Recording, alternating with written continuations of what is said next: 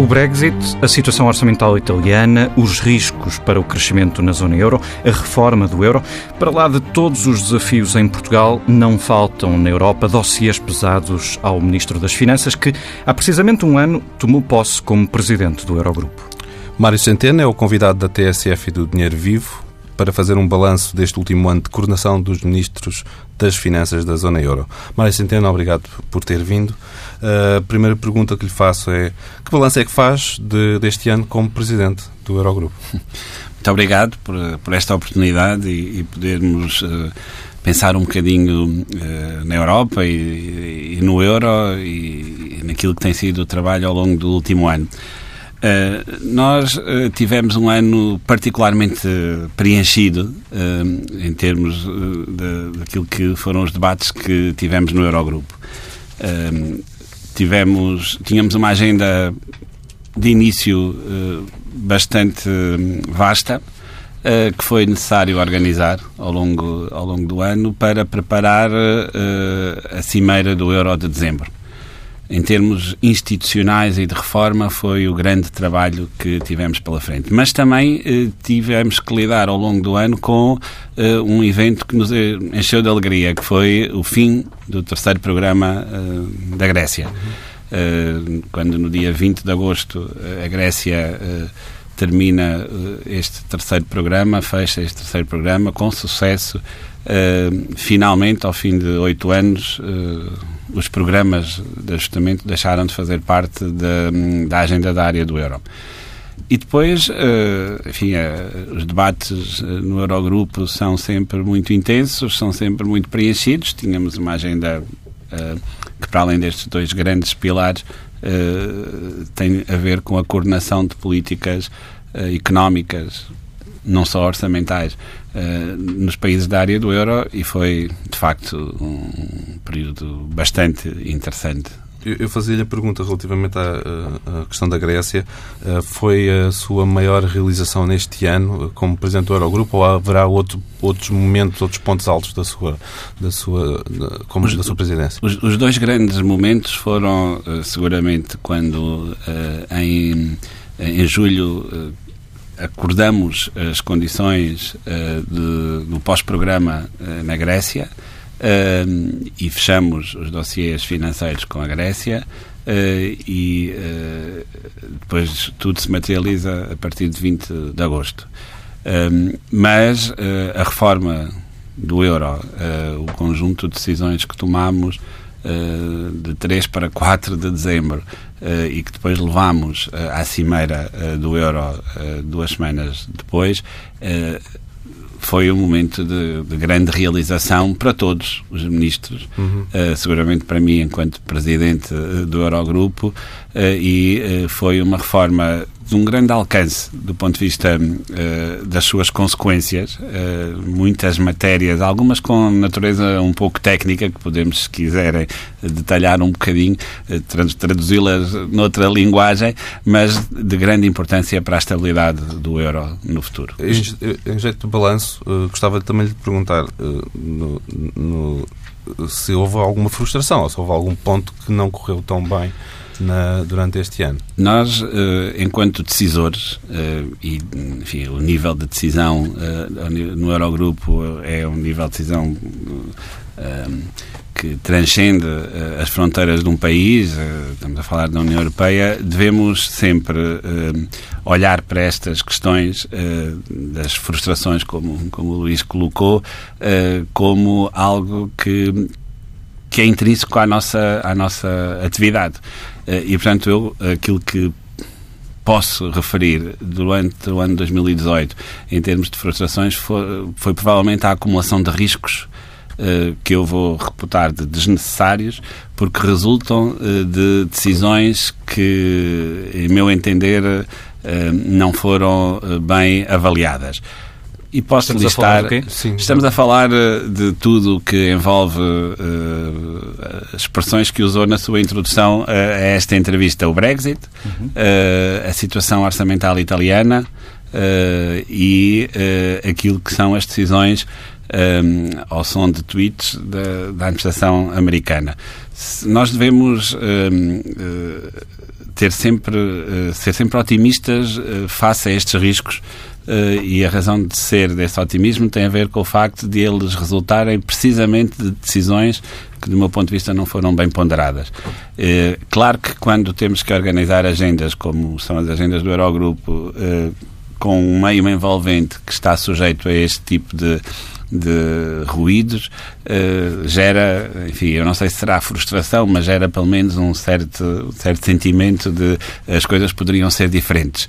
Um, e não é que uh, eu esteja a querer dizer com isto que, que, não, que estas decisões não, não são legítimas, nem, nem não, se, não se possam tomar. Podem, mas elas uh, têm vindo a ser caracterizadas, e isso é um lamento que eu tenho vindo a fazer ao longo do, dos últimos meses, com base numa avaliação e com base em informação que, que não reflete que, o, contexto em que essas decisões estão a ser tomadas. E, portanto, elas, mais tarde ou mais cedo, têm que ser uh, revistas, como, aliás, uh, temos visto várias vezes com as decisões da administração Trump em termos económicos, comerciais e até orçamentais, um, e como foi o zigue-zague até chegarmos a um equilíbrio, que obviamente tem que ser agora robustecido uh, na situação italiana também. Portanto, uh... Sobre alguns desses desafios falaremos mais adiante. Eu voltava atrás precisamente para uh, falarmos sobre a, a, reforma do euro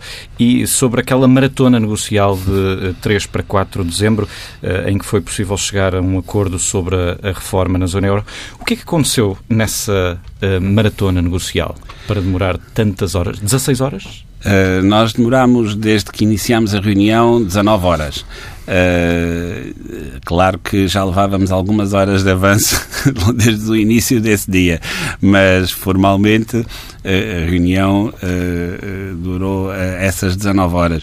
Nós tínhamos, um, como eu disse há pouco, vários dossiês em cima da mesa de dificuldade muito grande e que já vinham sendo trabalhados uh, há, há, longos meses. Aliás, essa, essa noite foi preparada com muitos meses de antecedência. Uh, e esses dossiês foram sendo fechados ao longo, ao longo dessa negociação um, o dossiê do, do mecanismo uh, de estabilidade europeu, uh, que nós normalmente tratamos pela designação ESM, uh, que, que é aquele, a nossa barreira eh, de proteção face a contágios eh, e eh, de, de, das dívidas soberanas e da situação de fragilidade que algum país possa ter, e essa é a nossa grande barreira de proteção, e nós robustecemos, fortalecemos os instrumentos dessa, dessa, dessa, dessa nossa barreira de proteção. Uh, tínhamos uh, que tomar decisões uh, muito importantes para a União Bancária. Eh, como eram eh, o mecanismo de financiamento de resoluções bancárias eh, que também muitas vezes é designado, na sua expressão anglo-saxónica, do backstop do, do Fundo de Resolução Único criámos as condições, estabelecemos as condições para esse financiamento, temos o dinheiro uh, preparado para quando uh, uh, uma crise que atinja os bancos na Europa, termos financiamento para os processos de resolução. Mas há um pilar importante que fica de fora, o Fundo de Garantia de Depósitos. É verdade. Eu já lá, já lá vou, destes momentos, ir fazer uma referência aqui também a um outro conjunto de decisões que levou bastante, deu bastante trabalho pela sensibilidade do tema, que tem a ver com uh, a dívida uh, e a redução dos riscos uh, na, na Europa. Nós tomamos decisões e compromissos de continuar o processo de redução dos riscos, uh, por exemplo, no crédito mal parado, que na Europa uh, tem vindo a reduzir-se de forma muito significativa. Uh, chegamos ao fim do, do, ano 2018 com um crédito mal parado da ordem dos 3,6% no conjunto da área do euro caindo 1,2 pontos percentuais em 2018. É uma queda muito, muito significativa para um estoque de mal parado já muito reduzido, mas que infelizmente ainda está muito distribuído de forma não uh, igual ao longo dos países. E há países como a Grécia e Chipre, que têm um, um peso muito grande do crédito mal parado, e outras, como por exemplo Portugal e Irlanda, que têm as reduções mais significativas ao longo do ano 2018. Esta questão Mas, do mal parado está a bloquear acordos e consensos? Quando eu uh, assumi a presidência do Eurogrupo, a minha primeira constatação, e confesso-vos que enquanto ministro, nas, nos debates e nas discussões que tinha, não, não tinha esta percepção tão clara. Uh, talvez porque olhasse muito mais só pelo prisma, uh, pelo prisma nacional, que é a falta de entendimento que existia à volta da mesa sobre o progresso que se tinha feito precisamente nesta dimensão da redução dos riscos. Eh, e que é um tema muito sensível e que eu posso colocar como sendo um problema que cria, às vezes, entraves a, a, a que possamos a, ir mais fundo em alguns debates.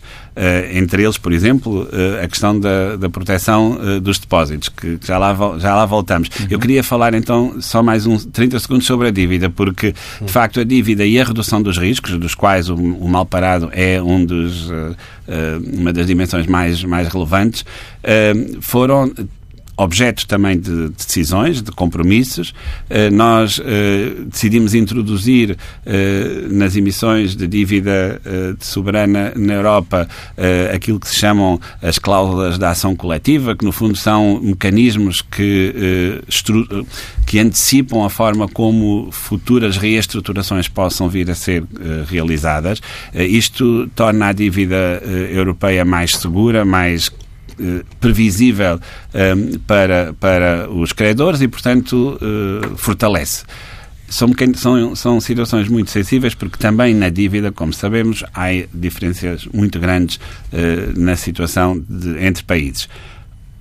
O chamado EDIS, ou o Sistema de Proteção de Depósitos, é absolutamente crucial e é neste momento a peça única que falta na União Bancária.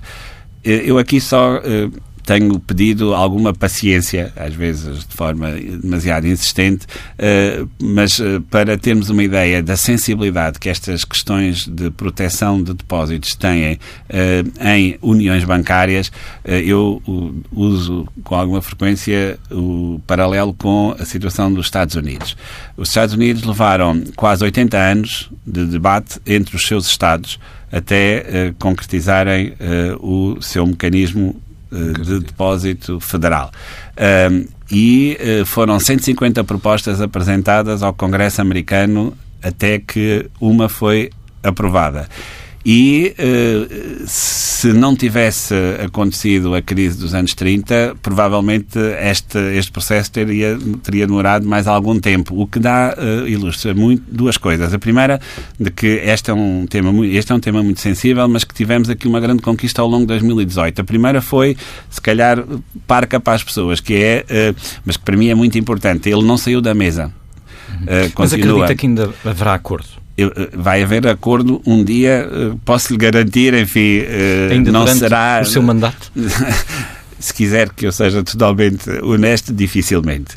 Uh, mas que ele está em cima da mesa. Uh, pela primeira vez, um Conselho Europeu, e foi o de junho de 18, referenciou explicitamente o EDIS Nunca antes, apesar de já estar em cima da mesa e de ser assumido como um pilar do ponto de vista técnico da União Bancária, nunca antes o Conselho de Primeiros-Ministros, o Conselho Europeu, tinha referenciado explicitamente o EDIS numa das suas conclusões. Aconteceu pela primeira vez em 18. Uh, eh, e voltou a acontecer uh, depois em dezembro, porque o, o, tema, como eu disse há pouco, está em cima da mesa. Estas são duas notas muito importantes.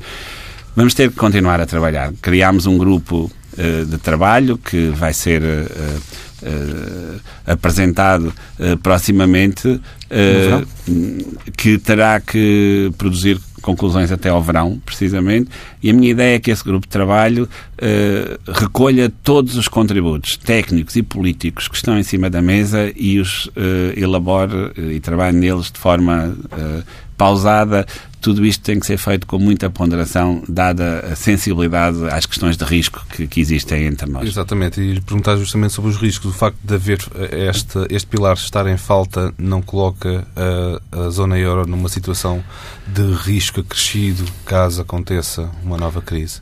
Não temo que isso seja. A, a sua frase dita só por si está correta, uh, porque nós precisamos deste pilar para robustecer Uh, o euro. Uh, agora, o euro hoje está incomparavelmente mais forte do que era uh, antes de 2010 e precisamos mesmo de, de, enfim, de, abordar e de tratar deste, desta dimensão do EDIS ela vai reforçar muito quando estiver concretizada uh, a União Bancária, mas uh, também gostava de deixar a mensagem de que hoje uh, nós estamos incomparavelmente mais, mais fortes e a área do euro tem mecanismos hoje para, para se proteger. É, aliás, se me permitem, a área monetária a nível internacional mais forte. Nós temos o mais longo período de crescimento económico dos países europeus. Nenhuma outra economia mundial, enfim, excetuando a China, na dimensão que eu vou falar, uh, tem crescimento tão prolongado ao longo de tantos trimestres. Já vamos em 22 trimestres de crescimento consecutivo. Uh, geramos todos os, todos os anos uh, saldos, uh, poupanças na área do euro da ordem dos trilhões de euros. Essas poupanças devem ser investidas na Europa. Para que isso aconteça, nós precisamos de robustecer o euro e de avançar na união de capitais, uh, que é outro dos temas que, que tem vindo a ocupar uh, muito do trabalho dos, dos ministros das Finanças no, europeus. Mas, sendo, mas, sendo, isso verdade, há sinais uh, preocupantes. há um ano, quando tomou posse como Presidente do Eurogrupo, as economias europeias estavam a crescer bem. havia uma janela de oportunidade, como chegou a referir, para avançar na reforma da zona euro. Mas agora o ambiente está mais incerto. Uh, há sinais de abrandamento nas economias da zona euro, incluindo na Alemanha. Essa janela de oportunidade para reformar está hoje mais estreita?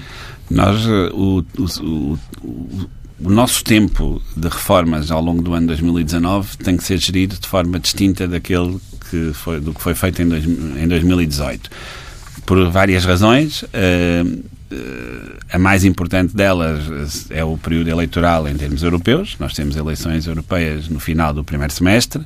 Uh, e isso obviamente condiciona uh, o, o, tipo de decisão política que pode ser colocada em cima da mesa, uh, mas a verdade é que a Cimeira do Euro de dezembro estabeleceu um novo momento de reunião e de, e de debate para junho de 2019. E, portanto, nós vamos fazer esse trabalho.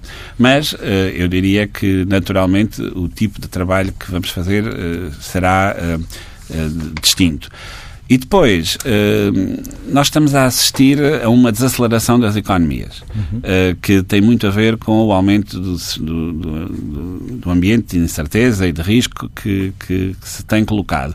Mas é, uh, desse, do ponto de vista económico, uma desaceleração, ou seja, não, não temos aqui sinais diferentes desses.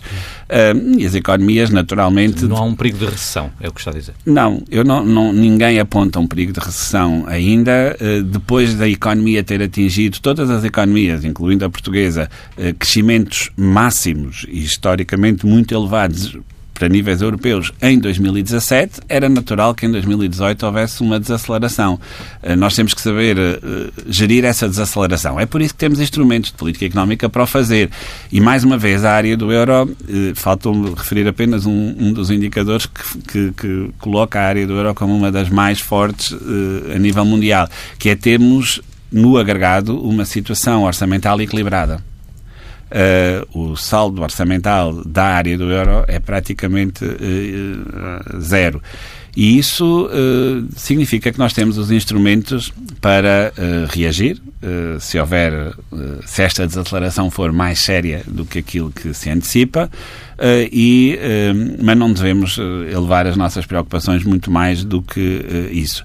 Temos é que tomar as decisões certas face aos riscos que temos em cima da mesa. Falou de uma, de, que 2019 vai ter um calendário diferente, referiu-se às eleições para o Parlamento Europeu, mas há duas alterações, dois pontos na, na conjuntura política europeia que também estão em mudança. A Angela Merkel vai deixar uh, o, o, poder na Alemanha. Emmanuel Macron tem dificuldades internas uh, relacionadas com, com as, as, manifestações dos coletes amarelos.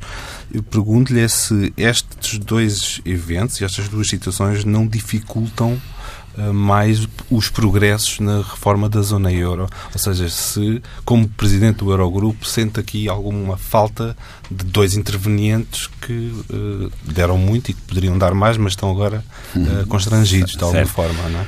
A agenda, a agenda de construção do euro está estabelecida e, felizmente, é a minha opinião, não depende de agentes políticos concretos.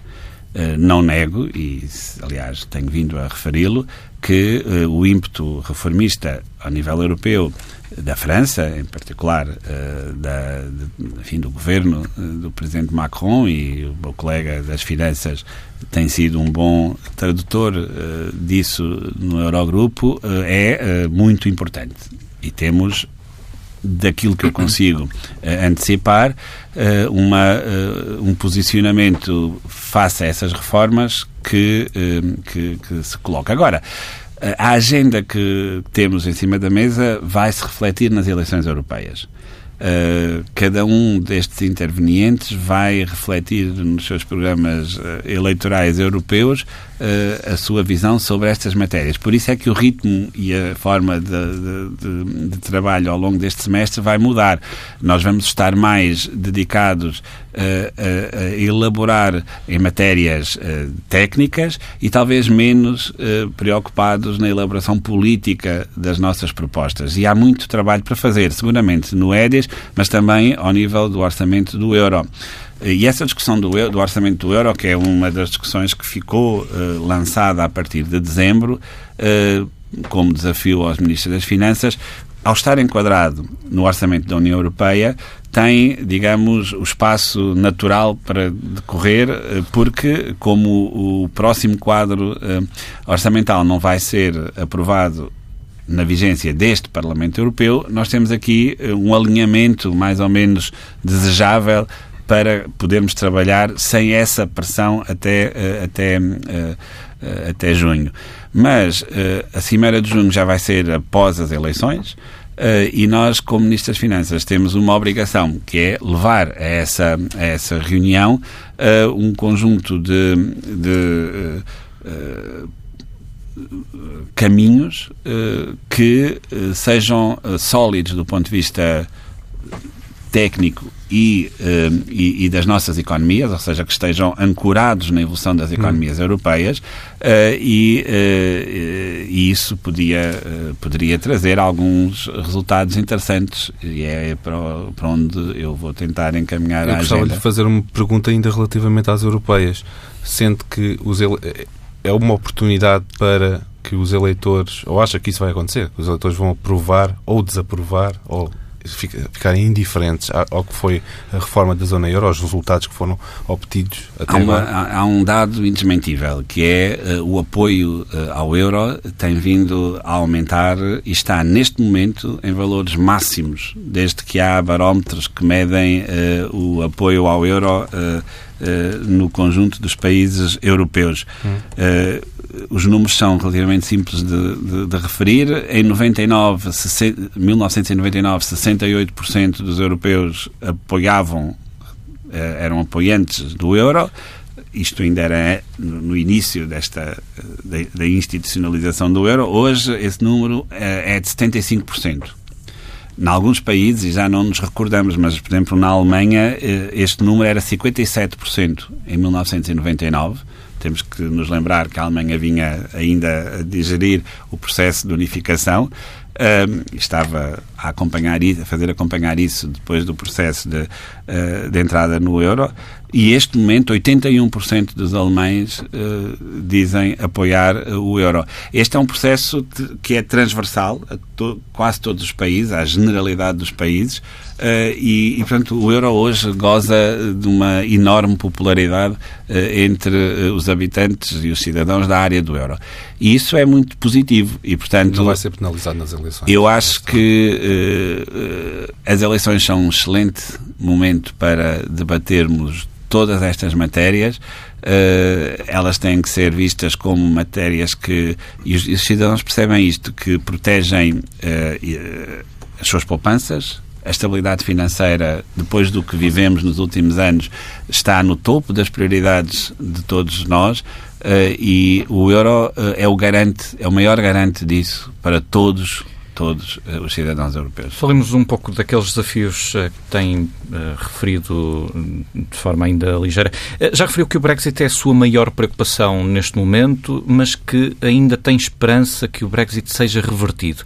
Acha mesmo que é possível que o Reino Unido volte atrás?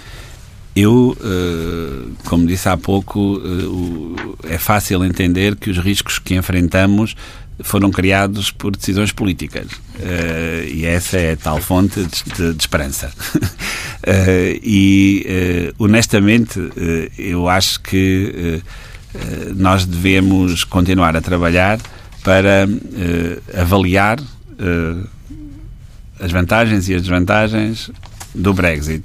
Que no Reino Unido isso se faça todos os dias. Aliás, é o que se está a fazer neste momento. E, um, e acho que ainda temos espaço para que isso aconteça. Uh, enfim, eu uh, surpreendeu muito uh, que no Reino Unido, que é um país de longa tradição uh, de avaliação por muitas formas uh, do, do, do, contexto e dos impactos das decisões políticas uh, tenha uh, embarcado, digamos assim, nesta, nesta, nesta viagem sem grande avaliação.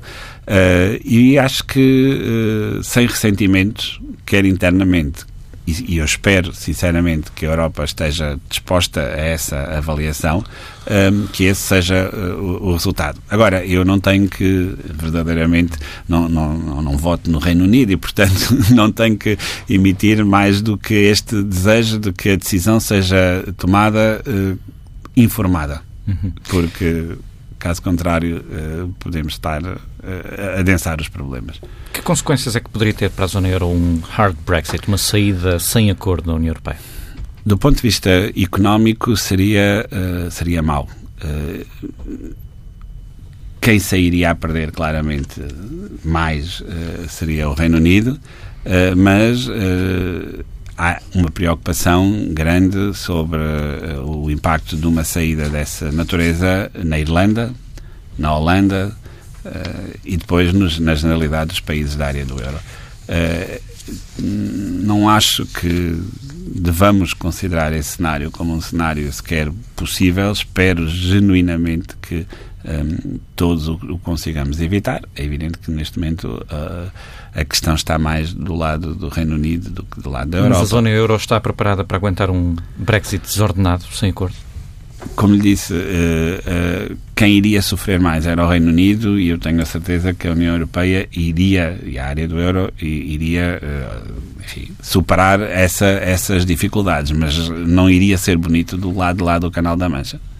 Continuamos a falar de riscos. Gostava só de lhe perguntar sobre a Itália. A situação italiana foi relativamente uh, uh, resolvida, uh, pelo menos a nível orçamental, mas há latências do, de, de, do lado financeiro. Há, há questões continuam a ser levantadas relativamente a, aos bancos italianos. Como é que avalia a Itália, neste aspecto, ban a banca italiana, o setor financeiro, em termos de riscos para a estabilidade do projeto? O, o, grande desafio, o, grande desafio, da Itália é crescer em termos económicos. Uh, e, e, e, tem sido um desafio difícil de agarrar uh, ao longo das últimas décadas. E esse, mas permanece a ser esse permanece o grande o grande desafio. Uh, o, o, governo italiano, os sucessivos governos italianos, os últimos governos italianos, têm sido têm prestado muita atenção ao setor financeiro. E a verdade é que uh, a Itália é também um dos países em que os tais riscos que falava, financeiros que falávamos há pouco, o mal parado, a capitalização dos bancos, têm mostrado um progresso maior. Está uh, preocupado com a situação da banca italiana? Eh, vamos lá ver, eh, eu, eh, enquanto Ministro das Finanças ou Presidente do Eurogrupo, reflito no meu pensamento aquilo que é a informação que é debatida no Eurogrupo e nós temos vindo a receber informação muito uh, uh, positiva e de sentido positivo das autoridades que têm como responsabilidade avaliar avaliar o sistema financeiro italiano, como seja o BCE. Mas a banca o, italiana perdeu um terço do valor no espaço de um ano. E SED, a, a, banca europeia, em geral, ainda está a recuperar de, do que foi o momento da crise. Um, é muito difícil ainda hoje na Europa, enfim, capitalizar bancos, trazer mais dinheiro para, para dentro dos bancos, mas ela tem provado uma capacidade muito grande de, de ser um pilar de estabilidade. Uh, seja, seja a nível da captação de depósitos, seja da sua atividade creditícia. A Itália, voltando a essa questão, tem desafios de crescimento que se refletem, obviamente, no, no setor financeiro, uh, tem que continuar a reduzir riscos. Uh, é, uh, por isso, deveríamos ter sido mais lestos a chegar a um acordo entre a Itália e a Comissão Europeia, mas a verdade é que eu sempre disse desde o princípio que o diálogo era a única saída. Isso mostrou-se absolutamente correto. eh, eu também sempre mostrei muito otimismo em que iríamos chegar a um acordo. Eh, um acordo é sempre um compromisso. Uh, e um compromisso requer cedências de parte a parte. Do lado do Eurogrupo, uh, a importância que colocamos uh, nas regras enquanto mecanismo de coordenação, mas apenas enquanto mecanismo de coordenação comum, é uh, essencial e nós não nos podemos desviar dele. Mas temos que entender que um, eh, há mais desafios uh, do que esse e, e, devemos acomodar tudo isso nas nossas, nas nossas relações enfim, entre países. E foi isso que aconteceu em Itália. Eu, eu queria lhe fazer uma última pergunta sobre uh, Itália. Pronto, o Banco Central Europeu está, uh, uh, terminou, ou está a terminar gradualmente o, os, os efeitos do seu programa de estímulos, de compra de ativos. A decisão. A Itália é um país com um prémio de risco uh, superior a muitos outros países, até superior ao prémio de risco de Portugal. Uhum. E é uma economia muito grande que não cresce, como, como o, o, o Mário Centeno acabou de referir.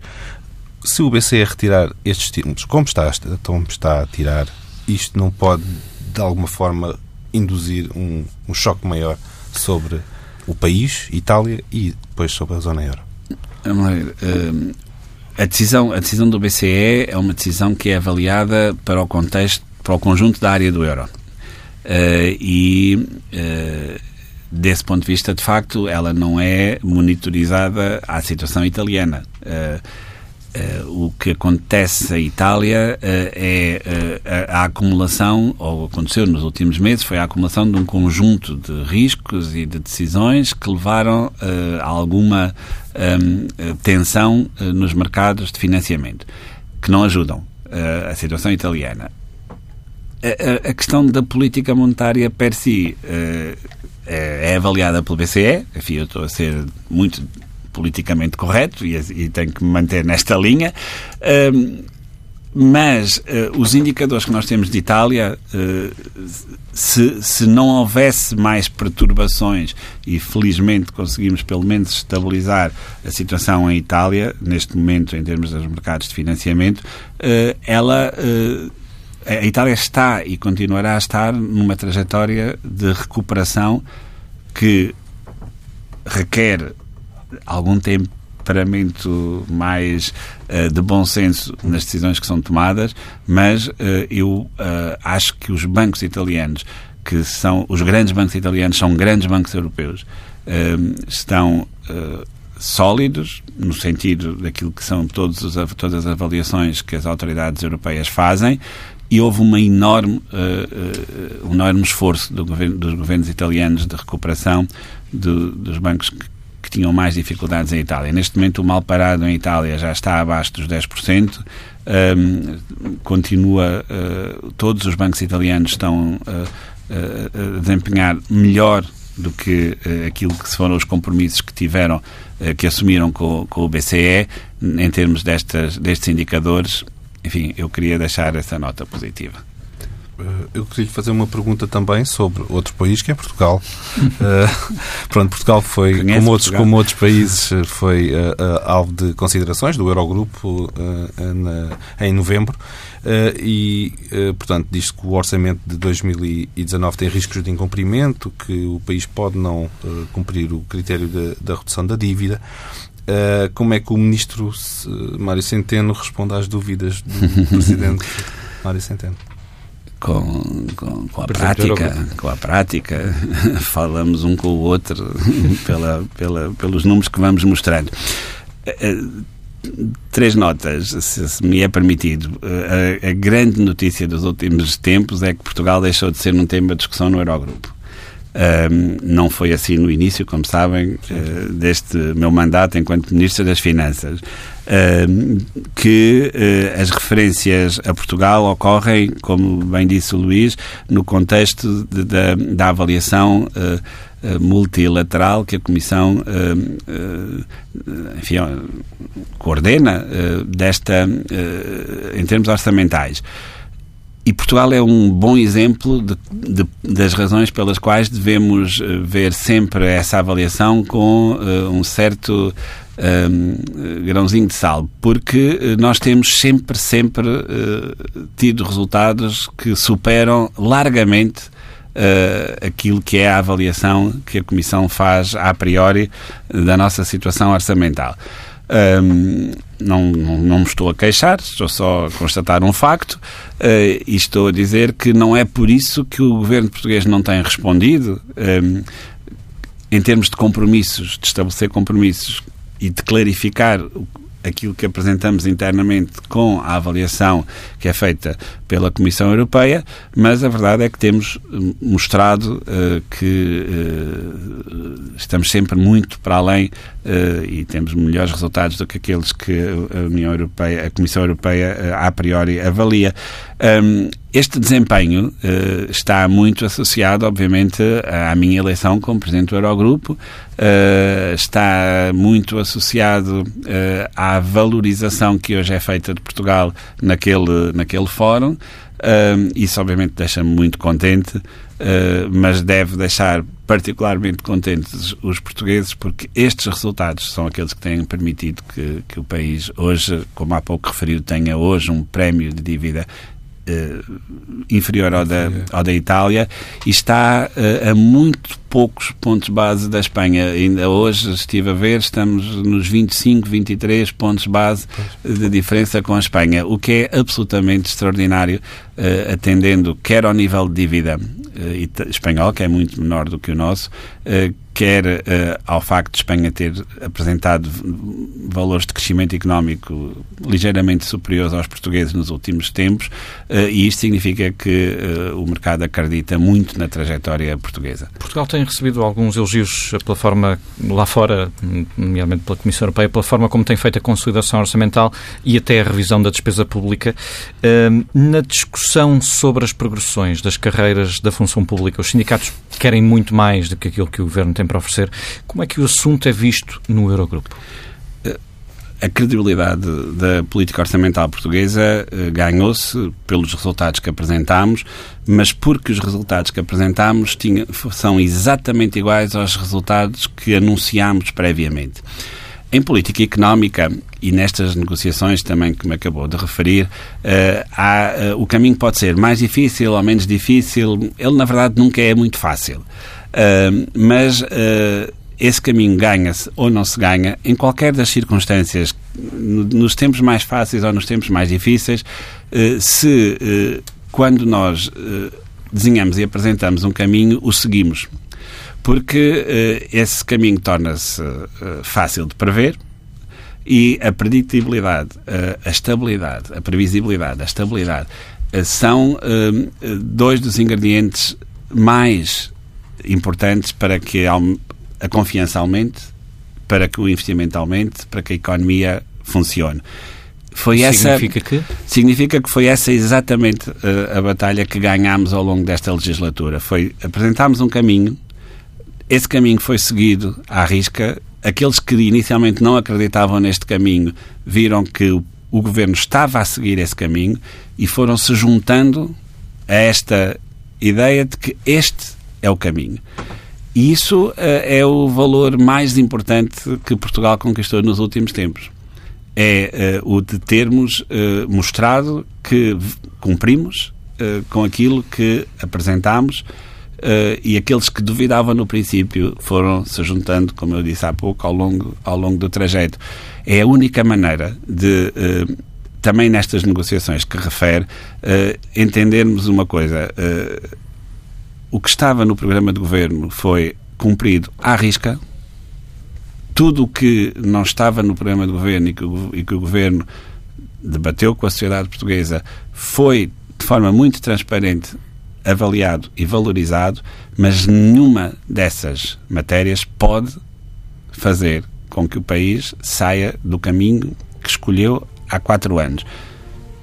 Em outubro temos outra escolha para fazer e nesse momento definiremos uh, o resto da trajetória. Muito obrigado. Muito obrigado. Obrigado.